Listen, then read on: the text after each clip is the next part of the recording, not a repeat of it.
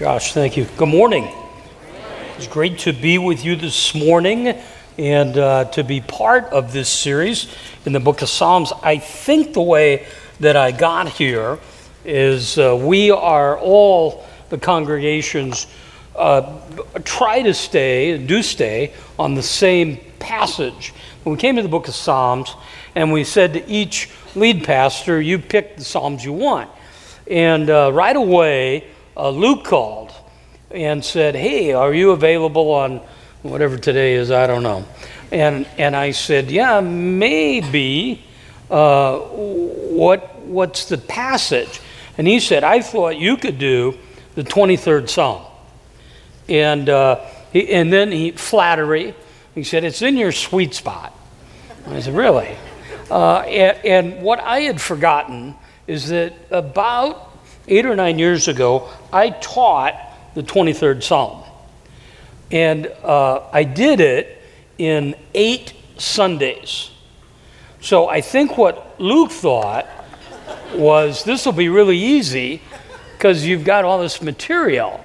And uh, I kind of sort of thought that too uh, until about three weeks ago when I said, you know, I better take a look at that stuff. And I realized that I had eight hours worth of material, and Luke only gave me 40 minutes. Uh, and so I have this, I have pet peeves. I assume you have them. Like there's a sign, when you go into a school district, and there's a sign, that, like I said, speeding, fines double in the zone. Well, the fine doesn't double, the fine is double. You can't double the fine. It, that drives me nuts. I hate that sign. And that shouldn't bother me. That shouldn't I hate it when a pastor or a teacher gets up and says, I don't have enough time. Well, it's your job to, to fit your message in the time. Having said that, I want you to know I don't have enough time today. I, I, and, I, and I think that became really apparent at 9 o'clock uh, to those poor people. Uh, and, and, so hopefully it'll be a little bit better uh, this time as I, I I gauge it and, and figure it out. I uh, fell in love, which is too strong a word probably, with Psalm 23 when I taught it. I, I knew it because it's probably the most familiar of the passages in the Old Testament. It's kind of to the Old Testament what John 3:16 is to the to the New Testament. And, and, so this book of Psalms is the longest book of the Bible, 150 Psalm. Psalm 23, probably the most familiar. The imagery is rich. And, and, and that's the, picture of the, the Lord is my shepherd. Uh, when I studied this, I broke the psalm down into sections and found key words. And I actually sent over uh, to the guys this week uh, this kind of summary of Psalm 23 with these, you know, kind of summary statements and asked them to put them on an 8.5 by 11 sheet. And, and I was trying to make it easy. I thought, well, you have it. And they said, we'd like to put it on a card. It, it, it's a card. And this is a great idea because it fits right into my Bible. I can put it in the back and come to it over and over and over again. I, I think it's one of those passages that you come to and you look at and you go, this, this, this is amazing. This is what I have because the Lord is my shepherd. If you have Bibles or you could make notes in your app, I, I would put the word because in front of verse 1. So, so look with me at that card because the Lord is my shepherd, I have relationship, and I have supply, and I have rest, and I have refreshment, and I have healing, and I have guidance, and I have purpose. And though I'll have testing, I have protection because He's faithful. He will discipline me. Here you go. How good is this? I have hope. I have consecration and abundance and blessing and security. You can feel that build, and then you add to the end, and I have it forever. I was uh, talking to a guy the other day, and he was messing around with his phone, and he said, and I'm saying that is really cool. And he and he said, well, you probably had that. What kind of phone do you have? I said, I, I don't know. It's black. I, I, I don't know what kind of phone I have. I don't know. Somebody gave it to me, and it was all loaded, and and I don't know how to do it. And he said, Well, let me see your phone. And he started punching, and he said, Look, it, you have this on there. Your phone does this. And that's the way I feel a little bit about Psalm 23. Because the Lord is your shepherd, you have in your life all of these, but it may be like me in that app and you don't realize it. And you need to come back to it over and over and over again. The imagery is so associated with David, but Jacob, Jeremiah, Ezekiel all talked about being shepherds or God as a shepherd. In 1 Samuel 17 28, we're told that in his youth, David tended, quote, his few sheep in the desert. One author kind of speculates one day as David was watching his sheep, the idea came to him that God is like a shepherd. He thought of the incessant care that sheep require because of their state in life. Eh, we ought to go right to that. Give you the big key thoughts up front. Kind of spoiler alert. This is where we're headed in this whole thing. Here's the key thought is that the Lord God is your shepherd. Do you see the personal pronoun there? This is really important. It's not that the Lord is a shepherd or the Lord is the shepherd. The prayer is that He's what? My shepherd. It implies this relationship. So, in our context, the language would be this, leading to the question is Is Jesus your shepherd? Do you know Christ in a personal way? That, that's what it means to be a Christian. I was uh, talking to Neil the other day. Neil was here last week teaching. He uh, offices there at our Gilbert campus. And I said, How was your day? He said, I just had the most wonderful day.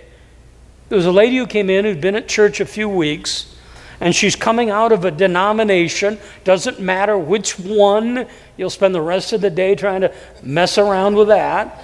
Came out of a denomination, and she said, Tell me about this grace. Tell me about Jesus.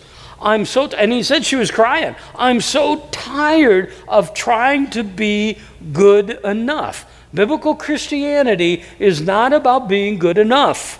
You'll never be good enough. Jesus died in our place, and a Christian is one who accepts that, acknowledges that, and trusts Christ and Christ alone for our salvation.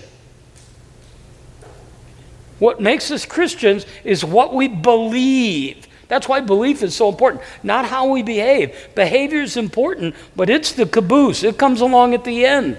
What makes us Christians is what we believe. And we believe we're sinners and our sin separated us from God, and Christ died, Bible tells us, for our sin. And it's as simple as that. If that's the case, then you can say, verse 1, the Lord is my shepherd. And because he is, all the rest of this stuff is true. The Lord is your shepherd. You have a personal relationship with him. So all of those things are present in your life. As, as, David writes this, he, he talks about he'll make me lie down, he leads me, he restores me. Though I walk through the shadow of death, you are with me. There's a flip, a change in verse 4. It's as though he's talking to us, and he talks about here's what God does, but like in verse 4, he's talking to God. You're with me. You're my rod. You're my staff. You anoint me. So as we talk about praying through the Psalms, learning to pray, this is a prayer. I, I am acknowledging that this is true. That Jesus is the one true God and He's my shepherd. Now, let me state the obvious. For this imagery to be true, if He's the shepherd, we have to be what? That was really, that was really weak. I mean, you don't want to be wrong, do you? You can't be wrong here. Okay? If He's the shepherd, we are sheep. And that's not a very flattering picture. Now, I don't know, and full disclosure, I don't know anything about sheep. Only what I've read. I've read a lot in the last 10 years. I'm from Iowa, and so everybody assumes there's kind of an agriculture bent there. That's not true at all. I was raised in, in a, city, Davenport, it's 100,000 people. In the Metroplex, 400,000 people. I use that term loosely, but 400,000 people. Uh, Iowa is a wonderful place. Uh, this time of year, it's really, we're, we're coming into the sweet time. The cantaloupe is getting ready the tomatoes, even if you're not a tomato person, these tomatoes are like apples. And we are this close to the corn being ready. And that's the best. You, you just take it, and that stuff is all over you. Yeah. And how does it make you feel? Well, they're corn fed beef, so you feel like a big old fat cow when you eat it. But man, is it good. Okay? But I don't know anything about agribusiness. So when I came down here, I went to work for Motorola. And at the time, Motorola was the largest employer in the state. They employed 55,000 people. Now they have a handful. And you could only buy their communication products from them directly. And they were huge in two way communication. Just to, eh, here you go. I forgot to mention it first hour. We also sold mobile phones. Okay? Now, let me tell you, in 1978, a mobile phone cost $3,000. If you wanted to make a call, the first minute was $2 and then a dollar every minute after. And you couldn't just get this phone. There was a waiting list for like a year, unless you were a doctor or whatever. So I'm at Motorola, and they give me agribusiness because the guy sees on my resume I'm from Iowa. and, and, so I'm talking to a guy, and he said, We ought to call Dwayne Dobson. Dwayne is, uh, you know, Dobson Road, Dobson Ranch, that Dobson. He's our biggest customer. He's a great guy. You're going to love him. So I called Dwayne Dobson. I said, Dwayne, Tom Schrader, I'm the new Motorola rep. Uh, I'd love to get together. And he said, Perfect. I said, How about breakfast? He said, Tomorrow. He said, uh, Every morning, we got all, everybody together before the day starts, our work day starts, so we meet at 4 o'clock. So why don't you come by the ranch house at 4 o'clock? And I said, Why don't I meet you at 8 o'clock for breakfast? Uh, I'm not up for this. But I learned even, even then, they had a bunch of sheep down at what would be Price and Ocotillo now. They had a, they had a ton of sheep. I'm sure that's not the formal word. Well, I, I learned about sheep. So here's what we need to know for this imagery. I, I listed six things. Sheep are stupid. Okay? You'll see a dog trainer, a dolphin trainer. You're never going to run into a sheep trainer. Can't train them. They're defenseless, they have no claws. They can't outrun anybody. They're totally def- They're dirty. They can't clean themselves. They're stubborn. And because they're stubborn, they're always lost. How about Isaiah uh, 53 6? We have all wandered away like sheep, each gone our own way. And they have a mob mentality though I use the term loosely, it, it, takes almost nothing to spook them. I'm reading a story of a guy who's talking about a, a chihuahua that jumped out of a car and just threw this whole flock of sheep into panic. Okay? That sounds funny, doesn't it? I, I, uh, but that's who we are in this. If he's the shepherd, we're the sheep. We're desperately needy. We're reluctant even to acknowledge that need. We're more prone to say either we don't need a shepherd, or if we need a shepherd, I'll, I'll, I'll find my own shepherd. It gets at a fundamental core problem that, that we have in the body of Christ, and that's a lack of understanding of who God really is. A.W. Tozer used to say it this way Here's the problem with our theology it does not ascend high enough. In, in, other words, we don't let God be God, and it doesn't descend low enough. We don't have a low enough view of man. We are desperate, dirty, needy creatures. And even when we're his sheep and he's our shepherd, we're prone to wander away from that. So that's really a long time 15 minutes and 43 seconds to, to get to this punchline. Are you a believer?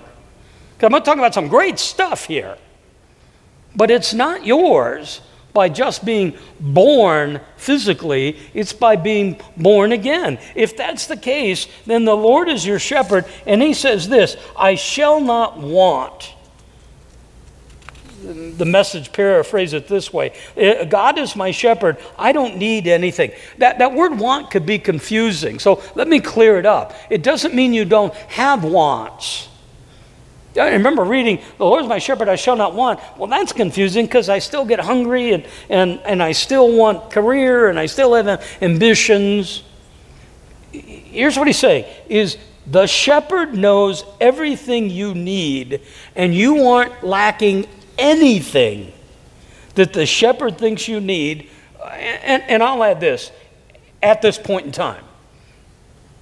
You, you may have different needs tomorrow, but you have everything you need today. The Bible doesn't offer that up to debate it, it's stated as a point in fact. He's not saying to you and me that life for the Christian is going to be smooth and easy and no problems and no difficulties. Uh, uh, listen to the words from the pen of the Apostle Paul, 2 Corinthians chapter 4, and, and I'm reading from a paraphrase. Paul's describing to the church at Corinth the situation that he and his guys find themselves. You know for yourselves that we're not much to look at. We've been surrounded and battered by troubles, but we're not demoralized. We're not sure what to do, but God knows what to do. We've been spiritually terrorized, but God hasn't left our side. We've been thrown down, but we're not broken. God knows that need. It doesn't mean that your life is free from hassle. One author writes this sentence If your happiness comes from something you can deposit, drive, drink, digest, then face it. You're in prison, the prison of want. You have wants, and we're not denying those. What God is saying is, I'll give you all you need. Now, I broke that into two categories. And, and I would say that if you're a note taker, I'm always amazed by note takers. I love note takers. Uh, this is worth writing down. The shepherd is greater than what you don't have. So, the house you don't have, the scholarship you didn't get, uh, the promotion that you didn't get, the car you didn't get, the spouse you don't have, the spouse you do have. it goes all around. The shepherd is bigger than what you don't have. Here's the other side of that the shepherd is greater than what you do have. The shepherd's greater than the cancer. The shepherd's greater than the, the past, greater than the fact that you were raised by a, a, a crummy dad in a crummy setting, greater than a broken relationship or a rebellious kid or a business challenge. The shepherd knows his sheep. We, we, we talked about it. Josh prayed about it that God knows us. He knows you individually. And that could be a very scary thought. He knows everything you've ever done, everything you've ever said, everything you are thinking, everything you'll ever do, and He loves you anyway. Rather than be a scary thought, it's a comforting thought. I'm not on probation with, with the shepherd. He loves me, He'll never forsake me. He knows you. Uh, they used to take at night the sheep and they would put them into individual pens. And in the morning, they'd let them out, and all day, oh wow, here's all the music up here. I could really screw this thing up. this is kind of cool. I am so sorry, but I just have to push this button. We're going to be sing, singing How Great Is Our God. We just, I'm announcing a change in this. uh, what was I talking about? I lost my place. What was I talking about? You don't know either. That's even worse. What was I? Oh, he knows the name. So they'd put all the flocks together, and then at night, each shepherd would stand by the gate of his pen and he would call his sheep, and the sheep would recognize his voice. They knew him, he knew them. That's the relationship that you have. Because that is true. I shall not want. Verse 2 He makes me lie down in green pasture. That's a picture of rest. Sheep are fidgety characters. Sheep are afraid, they're nervous.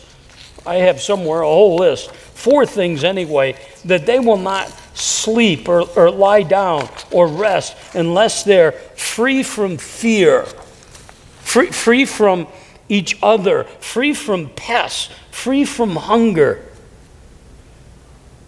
I came across these stats the other day 70 million Americans have insomnia. Uh, teenagers, 64%, uh, uh, blame their poor performance in school on insomnia. Middle age, middle agers are the most severe cases of insomnia. It's ages 30 to 40. 50% of people over age 65 have insomnia. We can't rest. It's everywhere. I, I, spe- I, I spend the huge portion of my time with two demographics old people and so let me define that. I'm going to say 60 and over. I was going to go 55, but I let some of you hang in there, okay? but 60 and older. And all I talk about is their PSA and blah, blah, blah, blah, blah. But then I spent a bunch of time with men 25 to 40. And all of them, all of them, without exception, I'm so tired. I'm so tired. Well, what are you tired from? Life's so hard. Well, what's so hard? I have so much to do. And then they'll go, and I'm not doing very well anywhere. I'm not a really good dad. I'm not a really good husband. I'm, I'm not, if I'm single, I'm not a really good friend. I'm not in really good shape. I'm not really good. People are pooped. There's a bumper sticker for you. It's tweetable. People are pooped. Now, I got, I got the answer. Someday they'll have me back to tell you what the answer to all that is. But in the broadest sense, the ability to rest in the freedom, freedom of fear is in the shepherd. He makes me lie down in green pastures. He leads me beside still waters. Here's how dumb and afraid sheep are. If a sheep was here and there was a, a babbling brook, not, not, not a creek, just a, a, a hose, a hose, that sheep would die of thirst before the sheep would drink out of that hose. Perfectly still water.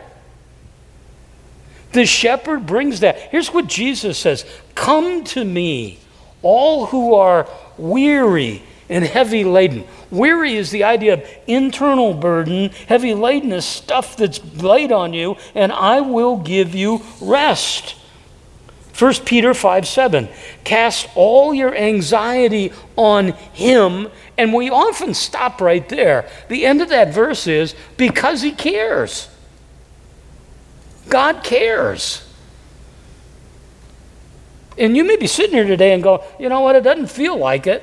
Well, I, I, don't know what it feels like, but the reality is he cares. This is not to say, and let me jump right in, this is not to say we're robots and that we never get afraid and we never get discouraged. I was watching an interview yesterday with Joni Eareckson Tada. So, some of you are familiar with her.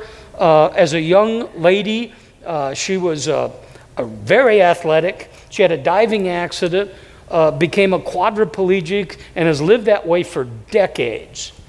And last year, the year before, she was diagnosed with breast cancer. Very rare for a quadriplegic to be, to be able to withstand the treatment and, and live with and overcome the breast cancer. And yesterday she's telling a story about meeting with the oncologist. And I know I've been in these meetings. And he starts laying it out and you're one of 20 he's going to meet with that day, and he can't get, or she can't get terribly emotionally involved. And Joni said, he said, we're going to do this and we're going to do that. We're going to treat this. We're going to cut this. We're going to do this. We're going to do this. We're going to do this. And she said he left the room and she just, and this is Joni Eareckson Tada, like the queen, like, like tougher than nails. And she knows all this. And she just began to cry and she just said, I can't do anymore. That doesn't mean you don't have those moments where, bam, here it comes, and it feels like a punch to the gut, and, and it takes you a while a day, a week, a month, a year, I don't know what it is to get your breath again. But I run to the shepherd because he meets my needs, and he gives me rest, and he gives me refreshment. He restores my soul. Why so downcast, O my soul? Put your trust in God. He leads me, He knows. Psalm 46, verse 10 Be still and know that I am God. And we can get overwhelmed. And doesn't your mind do that? It begins to race. Well, what about this? What about this? What about tomorrow? What about next week? What about that thing? I don't know. I got to worry about today. And the shepherd says, I'm going to give you today's strength for today's needs. And that whole future thing, I, I, I, don't know. Somebody once said, Don't tell me worry doesn't help. 95% of what I've worried about never came to pass. Okay? So I get it. I get that future. What about? What about these things? Here's what you have He restores your soul. It's, it's not just that, He leads me on the path of righteousness. He guides me in, in a world that's so confused. Eh, eh, we live in a time that seems supremely confused. We can't even figure out what bathroom to use. And I don't mean that to be flip. I'm saying this has gotten kind of crazy. We, have lost as a culture our moral compass. Now, now let me, let me, because I'm kind of a political guy. My three big things are sports, politics, and television. Okay, those are my big three. Now, I've been married 48 months. Let me tell you three things my wife hates television, sports, and politics. I reversed the order, thinking maybe you wouldn't catch it. Okay, okay I love politics. I'm in a thing the other night, interview the candidates. I love that. But, but I was with a guy, and if I gave you his name, you'd know it. He'd be one of the top three or four most powerful guys in the state politically. And he said to me, Government is not equipped to handle the breakdown of the family. And, and, and government, school, government is not equipped to handle the moral breakdown of the culture. The hope for this world, this is scary, is you. You're the hope of the world. You're the one who has the answer. As He guides you, you become a guide to other. He leads you. Somebody wrote this, and God is never wrong. He's never rendered a wrong decision. He's never experienced a wrong attitude. He's never taken the wrong path. He's never said the wrong thing or acted the wrong way. He's never too late. He's never too early. He's never too loud. He's never too soft. He's never too fast. He's never too slow. He's always been and always will be just right. That's your shepherd. He guides you for his name's sake. That gives you purpose. Verse 4, and, and, and this is one of the things about Psalm 23. It's associated, misappropriately, with death. Uh, my mentor, Larry Wright, uh, kind of put this in my, in my mind, and I've had it ever since. That, that, that everywhere you go, or oftentimes when you go to a funeral, memorial, they read Psalm 23. Okay? Psalm 23 is not about dying. Psalm 23 is about living. Do you see it there? Verse 4 Even though I walk through the valley of the shadow of death. It's not I'm in it. Uh, my dad died 10 years ago this coming Saturday.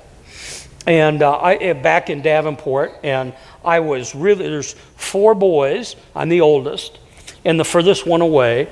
And so I was really and I can, I, I can, I can, it doesn't look like it, but I can get competitive and, and I can be a type A if I, if I need to be. I, I don't play the role well and it's a lot of work, but I can do it if I have to. But I, I said to myself on the plane, looking out the window, when you get there, memo to self, keep your mouth shut. Don't get involved in this stuff. So we're at the mortuary and they're asking all sorts of stuff. And uh, part of me is going, well, what does this cost? And, and I'm going, oh, this is stupid. And I had an opinion on everything, but I said to myself, and then to them, I don't care. I don't care. What do you think about this? I don't care. Boys, what do you think? And then we got to pick out the little card that they're going to pass out to people. And they had dozens to choose from. And they said, Tom, you want to look at these? And I said, Well, I don't care. And there's a lily and a bird flying over the ocean, and there's all this. And then there's one, and I said, Okay, I care. Not that one. It was the 23rd Psalm. Dad's not walking through the valley of the shadow of death. He's dead. I checked. I just went in there and saw him. Okay? And there's no indication that that's going to change soon. Okay? Psalm 23 is about you walking through the valley of the shadow of death, suffering. And here's what he says Do you see it? I fear no evil. Why? Because you're so tough? No, because he is. God says it in His Word over and over again. I'll never leave you, I'll never forsake you. You'll endure to the end. What can separate me from the love of Christ? Nothing. He'll never leave me and forsake me. That's so foreign to us because our relationships, even the closest, are very tentative and conditional. Our relationships, and, and, and uh, you don't have to you don't have to shake your head and agree with this. It's just true. Okay? You're sitting here and, and you know, uh, you're holding hands. I saw some of you. It's a little much. Uh, but, but that's okay. I mean, that's all right. That's all right. If you have to do it, you have to do it. Uh-huh. It's like I had a girl, and she kept saying, "My boy, he is so great. He brings me flowers." And I said, "You know how you can stop that? Marry the guy, and you'll never get another, another flower you get will be on that wreath." Okay? But but uh, most of our relationships are so transactional. And he said, I, I, "Look at." I'll never leave you or forsake you, for I am with you always. Now, I have to jump in and, and, and state what you're thinking, uh, and what's obvious is it doesn't always feel that way. Sometimes I look around and I'm going, wow, has he forgotten me? Has he forgotten us? No, My union with him, and, and, and, and we can come through this. He prepared a table in the presence of his enemies. Sheep, everything is an enemy to him. A bug, a dog, a wolf, a cougar, it doesn't matter what it is. And you have an enemy, a real enemy Satan. A roaring lion, an angel of light, a subtle serpent, and his desire is to destroy you. And on your own, you're a sheep. No claws, no fangs, no speed, no run. But God says, I'll protect you rod and staff, an instrument that's used to defeat, to defend, to, to pull. They'll take a little baby sheep, and rather than the shepherd come after him, he'll take the, that staff and the crook and pull it to its mother. Take that staff, and, and, and they'll bring them in, and every night they'll come under the staff, and the shepherd will examine them